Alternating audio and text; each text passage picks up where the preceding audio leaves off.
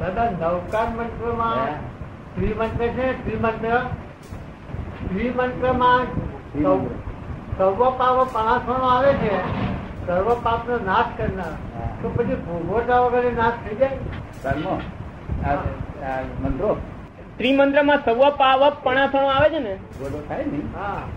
પણ ભોગવટો તમે અહીં અહીંયા ચાર દાડા મારી જોડે રહ્યા હોય ને તો તમારે કર્મ ભોગવટો થયા જ કરવાનો પણ તે ભોગવટો હલકો થઈ જાય. મારી હાજરી એવું શ્રીમંત્રીની હાજરીમાં બહુ ફેર પડી જાય.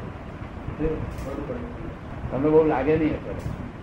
અત્યારે જેમ એક માણસને જ્ઞાન ના હોય તેમ ચાર દાડા જેલમાં ગાલો તો કેટલું અકળામણ થાય. અને જ્ઞાન હોય તેમ જેલમાં ગાલો હે? એનું કારણ છે તો ભોગવટો એનો જ છે. ભોગવટો અસર ના પડે. અસર ના પડે. આપણું સુખ સ્વાભાવિક હોવું જોઈએ. અને સ્વાભાવિક સુખ સ્વધર્મમાં ઉત્પન્ન થાય. સ્વધર્મમાં સ્વરૂપને જાણવું પડે. કે આત્માનો અહમ રાખવો એ પણ એક સૂક્ષ્મ અહંકાર નથી. કે છે મને એવો પ્રશ્ન થાય છે કે આત્માનો અહમ રાખવો એ પણ એક સૂક- સૂક્ષ્મ અહંકાર નથી? આત્માનો અહમ રાખવાનો? એવું છે ને કે અહંકાર હું આત્મા છું એમ કેવું? હા. એનો પુનર્જન્મ માનવો. હા એ બરોબર છે. એ હું એ હું આપને ફોડ પાડું. હું આત્મા છું એમ બોલવું એ શું છે તે હું આપને સમજાવું. અહંકાર કોને કહેવામાં આવે છે? અહંકાર. અહમ કર્યો. શું કહ્યું? જ્યાં નથી હું ત્યાં હું માન્યો. એને અહંકાર કહેવામાં આવે છે. શું છે? આપ સમજો ને? જ્યાં પોતે નથી ત્યાં આરોપ કર્યો કે હું જ સૂર્યકાંત છું? એ અહંકાર. પછી જ્યાં પોતે નથી, ત્યાં પોતે કે કે હું જ વૈષ્ણવ છું એ અહંકાર. જ્યાં પોતે નથી, ત્યાં પોતે કે કે હું આ છોકરાનો ફાધર છું એ અહંકાર. આપ સમજ ને?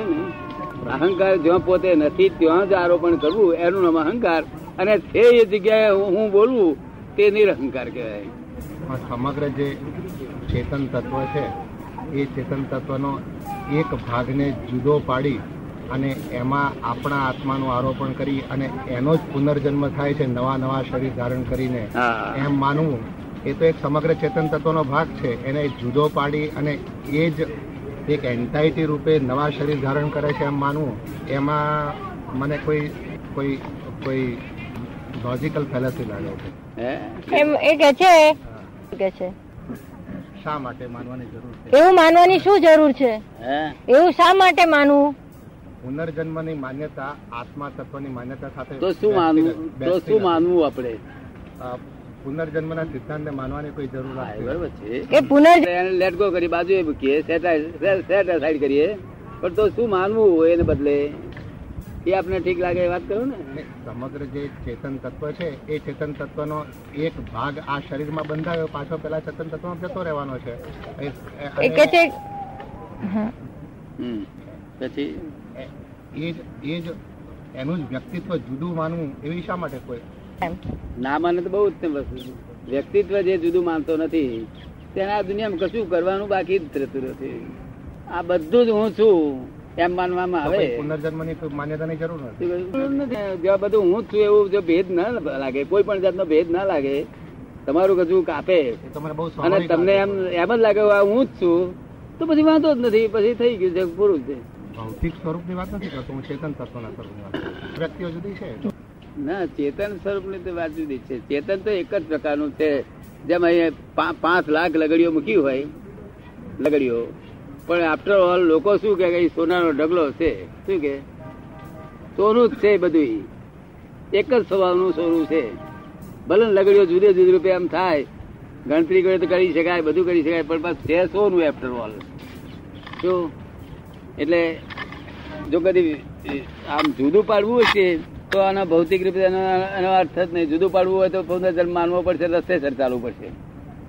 અને જો સમગ્રતા ચેતન માની અને ભેદભાવ રહેતો હોય તો ગજુ કાપે તો આપણને એમ જ લાગે હું જ કાપી રહ્યો છું. તો વાંધો નથી. એ આત્માની આપણી માન્યતા પ્રમાણે તો એના સંસ્કાર પણ પાછા બીજા જન્મમાં જાય છે. તો આત્મા તત્વ પર સંસ્કાર કેવી રીતે પડી શકે? તો આત્મા તત્વની માન્યતાનો વિરોધાભાસ. નહીં માન્યતા નહીં. આ માન્યતાઓ બે પ્રકારની. એક તો સિદ્ધાંતિક માન્યતા. સિદ્ધ થઈ ગયેલી વસ્તુ. જો અને આગળ પાછળ સાયન્ટિસ્ટો એ જ વસ્તુ સિદ્ધ કર્યા કરે. સિદ્ધાંતિક માન્યતા શું છે? કે આ જગત પ્રવાહ રૂપે છે. પ્રવાહ રૂપે એટલે સંસાર, સંસરણ થયા જ કરે છે, નિરંતર પરિવર્તન થયા જ કરે છે. એ એટલે ડેવલપ થયા જ કરે છે જીવનું. ડેવલપ થતું થતું થતું થતું થતું થતું, અનંત અવતારથી ભટેક ભટેક ભટેક ભટેક. ભટેક ખરેખર આ સિદ્ધાંતની વાત કહું છું. ના માનવું માનવું એ દુખરી ડિફરન્ટ વસ્તુ છે. એ સિદ્ધાંત પ્રૂફ થયેલી વસ્તુ છે.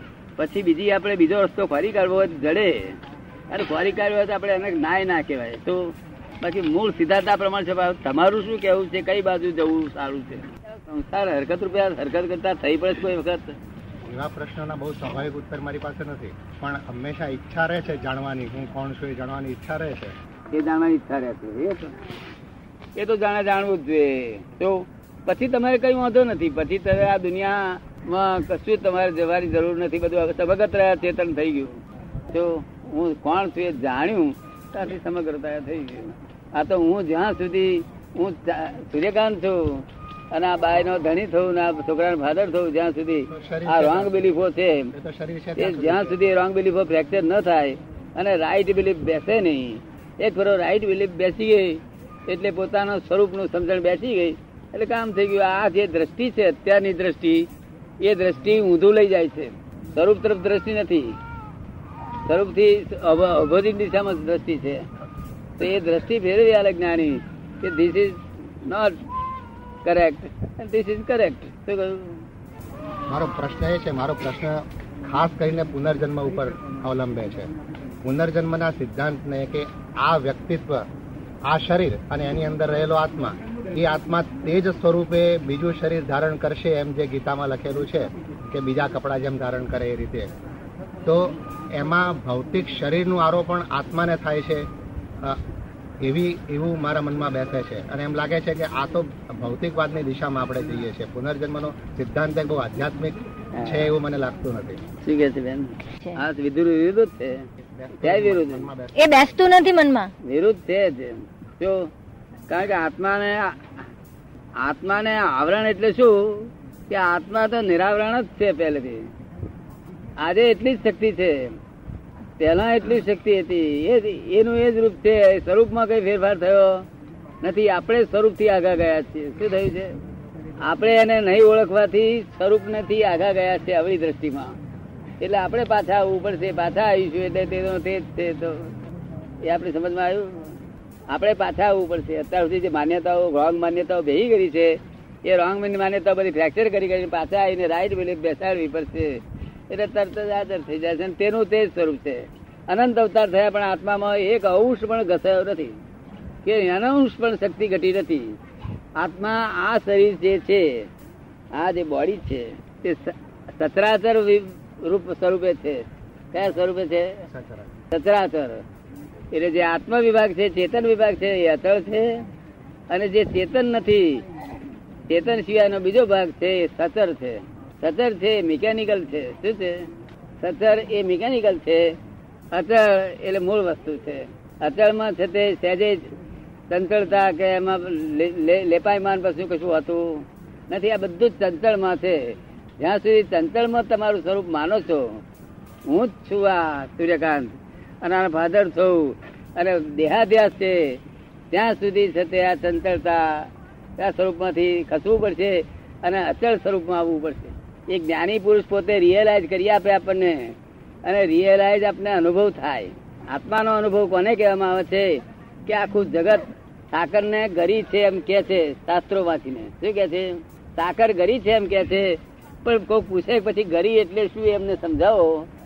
તો એ વર્ણન જ્યાં સુધી અનુભવે નહીં, ત્યાં સુધી વર્ણન કરી શકે નહીં. એ જ્ઞાની પુરુષ પોતે એનો, એ પોતે જાણે ખરા, પણ એનું વર્ણનમાં બીજી રીતે દેખાડે કઈ એના શબ્દો નથી એના. એને સંજ્ઞા રૂપે સમજાવે બાકી એના માટે શબ્દો નથી. આત્મા અવર્ણનીય છે, અવક્તવ્ય છે, નિશબ્દ છે. એટલે ચાર વેદે કહ્યું this is not dead this is not dead this is not dead આ આત્મા નથી કે છે. કારણ કે આત્મા વેદમાં ઉતરી શકે એવો છે નહીં, શબ્દ છે નહીં, નિશબ્દ હોવાથી આત્મા આમાં ઉતરી શકે એમ છે નહીં. માટે ગો જ્ઞાની, જીવતા, હરતા, પડતા જ્ઞાની પાસે પહોંચો તો જ આત્મા જાણી શકો. બાકી આત્મા જાણવાનો કોઈ રસ્તો છે નહીં. અને આત્મા જાણ્યા પછી બધો નિવેડો આવે છે. ત્યાં સુધી કોઈનો નિવેડો આવ્યો નથી. આત્મા જાણશે ક્યારે? કે જ્યાં સુધી હું કરતા છું, આ જગતમાં હું કરતા છું કંઈ પણ હું કરી શકું છું એ જે જે અણસમજણ છે, એ અજ્ઞાન જ્યાં સુધી દૂર નહીં થાય, ત્યાં સુધી આત્માની વાત સ્વાદ આવે નહીં. જ્યાં સુધી હું કરું છું એવું ભાન છે, ત્યાં સુધી આત્માનો સ્વાદ ચિંતિત માત્ર આવે. એ કરું છું એ ભાન ઉડી જાય. અને કોણ કરે છે જાણી જાય. તો એનો ઉકેલ આવે. The world is the puzzle itself there are two viewpoints to solve this puzzle. One relative viewpoint, one real viewpoint. તો પઝલ સોલ્વ થાય તો આનો ઉકેલ આવે ને તો કોઈ રસ્તે આનો ઉકેલ આવે એવું. આપ ભાઈ? એટલે વાત જ સમજવાની જરૂર છે કે સાકર ગરી છે, પણ ગરી છે એ શું છે? એ અમને સમજાવો કે છે. અને જ્યાં સુધી આ સતર વિભાગમાં હું પણ વર્તે છે, દેહાધ્યાસ વર્તે છે, આ સતર વિભાગ એ દેહ છે અને દેહ, મન, ચિત્ત, અહંકાર અને અંતસ્કરણ બધું ભેગું છે, ત્યાં જ આપણે હું છું એવું દેહાધ્યાસ વર્તે છે. ત્યાં સુધી વસ્તુ જડશે નહીં. અને વસ્તુનો સ્વાદ પણ નહીં આવે તો અને એ વિરુદ્ધ છે. પોતાનું સ્વરૂપ નથી. ભગવદ્ ગીતામાં એક બાજુ એમ કહે છે કે કર્મ તારો અધિકાર છે ને ફળની આશા રાખીશ નહીં. ત્યારે બીજી બાજુ ભગવાન જ અર્જુન કહે છે કે તું જીતીશ તો તને પૃથ્વી મળશે અને હારીશ તો સ્વર્ગ મળશે. એટલે ફળની આશા બતાવીને જ એને યુદ્ધ કરવાનું કહે છે. છે. એ કૃષ્ણ ભગવાનની વાત બહુ ઊંચી છે. લોકોને પોતપોતાની ભાષામાં સમજી શકે છે. કૃષ્ણની ભાષામાં જો સમજે તો આનો ફ્રોડ પડી જાય.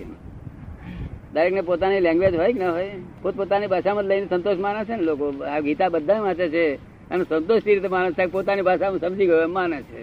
પણ કૃષ્ણને ભગવાનની ભાષામાં જો સમજે, તો એનો ઉકેલ આવે નહીં તો એનો ઉકેલ આવે નહીં.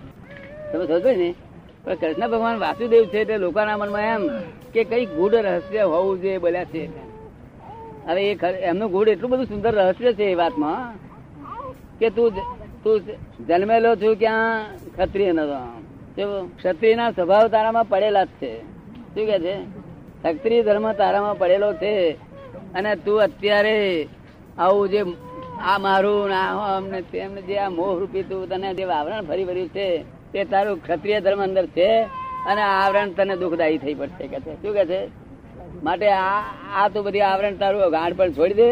અને તું લડ કે છે, તું લડવાનો જ તું તને નથી અંદર પડતી, પણ મને તો જ્ઞાનમાં દેખાય છે તું લડવાનો તું એટલે લડવાનું કહી દીધું એમને. તો આ એ લડવાની પાછળ એનો મોહ, મોહને છોડાવડાયો છે કે આ બધો તારો મોહ છે. તું તારી મેં લડ્યા કરે, કામ કરે, તને જો લડવાનો ક્ષત્રિય ધર્મ તારો પાડે જા અને તું આ મોહ કરીશ, આ મારા મામા થાય ને થાય. તો પછી એ લડવાનું છે, તો લડવાનું ના હોય ને મોહ કરતો હોય જુદી છે. પણ તું લડ્યા વગર તો રહેવાનો જ નથી. હવે આપણે શું સમજાવ્યું એ બાબતમાં? કહો. એ પ્રશ્ન તો સમજુ છું.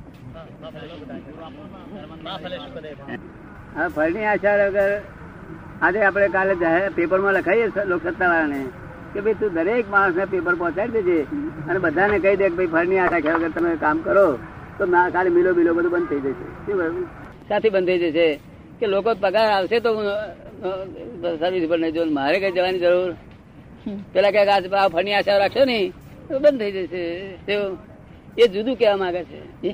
એ કેવા જુદું માંગે છે. ફળની આશા રાખે તો કોઈ પણ માણસ, કોઈ માણસ કશું કાર્ય કરે જ નહીં. આશાથી તો બધું કાર્ય કરે છે. આપ સમજો ને ફળની આશા રાખ્યા છે ફળની આશા તો રહે જ સ્વાભાવિક રીતે. એટલે શું કેવા માંગે છે? કે તું કોઈ પણ કાર્ય કરું, એમાં ફળની આશા રાખીશ નહીં. ફળની આશા એટલે શું કેવા માંગે છે? કે આમાં મને નફો મળશે, આમાં મને ખોટ જશે અગર તું આ સ્ટીમરમાં બેઠો તો ડૂબી જશે, અગર તરશે, એવા તેવા દ્વંદ્વ ને તું બધી નહીં, અને દ્વંદ્વ ને બધી તો તારું કાર્ય કોઈ નહીં થાય માટે તું દ્વંદ્વ ને ભજ્યા સિવાય કામ કરે જા, જે તને આવે તે. નિર્ભય થઈને. ઠીક છે?